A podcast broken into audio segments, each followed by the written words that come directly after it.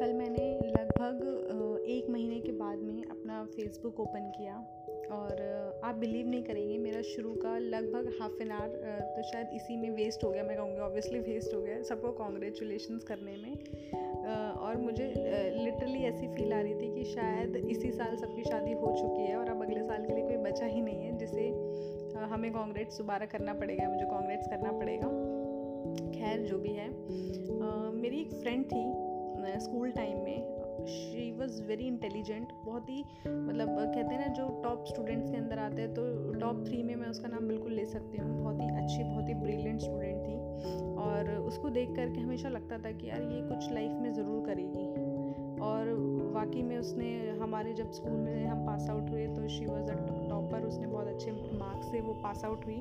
और pass out होने के बाद में उसने एक बी कोर्स में एडमिशन ऑब्वियसली उसके मार्क्स बहुत अच्छे थे तो उसे एडमिशन भी अच्छे से मिल गया और उसने अपनी स्टडीज़ को पूरा किया। और उसके बाद आगे भी उसके काफ़ी अच्छे अच्छे प्लान्स थे कि मैं ये करूँगी, मैं वो करूँगी। और उसे देख करके हमेशा एक मोटिवेशन सा मिलता था।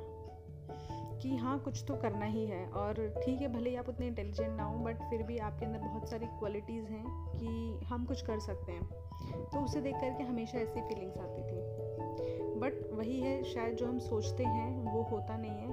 और इस इसके पीछे एक सोच ही है जो सोच बहुत ही गलत भी है कि आ, हमारी कंट्री में शायद शादी को एक लाइफ का पार्ट नहीं माना जाता शादी को एक डेस्टिनेशन माना जाता है। स्पेशली फॉर गर्ल्स तो मैं अभी लास्ट वीक उससे मिली और मुझे बहुत शौक हुई मैं उसे देख करके कि उसकी दो साल पहले शादी हो चुकी है और आज उसका एक बच्चा भी है और जो एक टॉपर थी जो पढ़ने में इतनी इंटेलिजेंट थी, जिसके इतने सारे ड्रीम्स थे, आज वो कुछ नहीं कर रही है, वो सिर्फ़ एक हाउसवाइफ है और वही अगेन कॉम्प्रोमाइज़ वो अपनी लाइफ में कर चुकी है। अंदर से पता नहीं बट बाहर से वो अपने आप को बहुत खुश दिखा रही थी। आई जस्ट होप वो अंदर से भी उतनी खुश हो। बट इस चीज़ को शायद हमें समझना चाहिए कि अगेन शादी is just a part of life it's not a destination और इस चीज़ के ऊपर हमारे देश में काम होना बहुत ज़्यादा ज़रूरी है।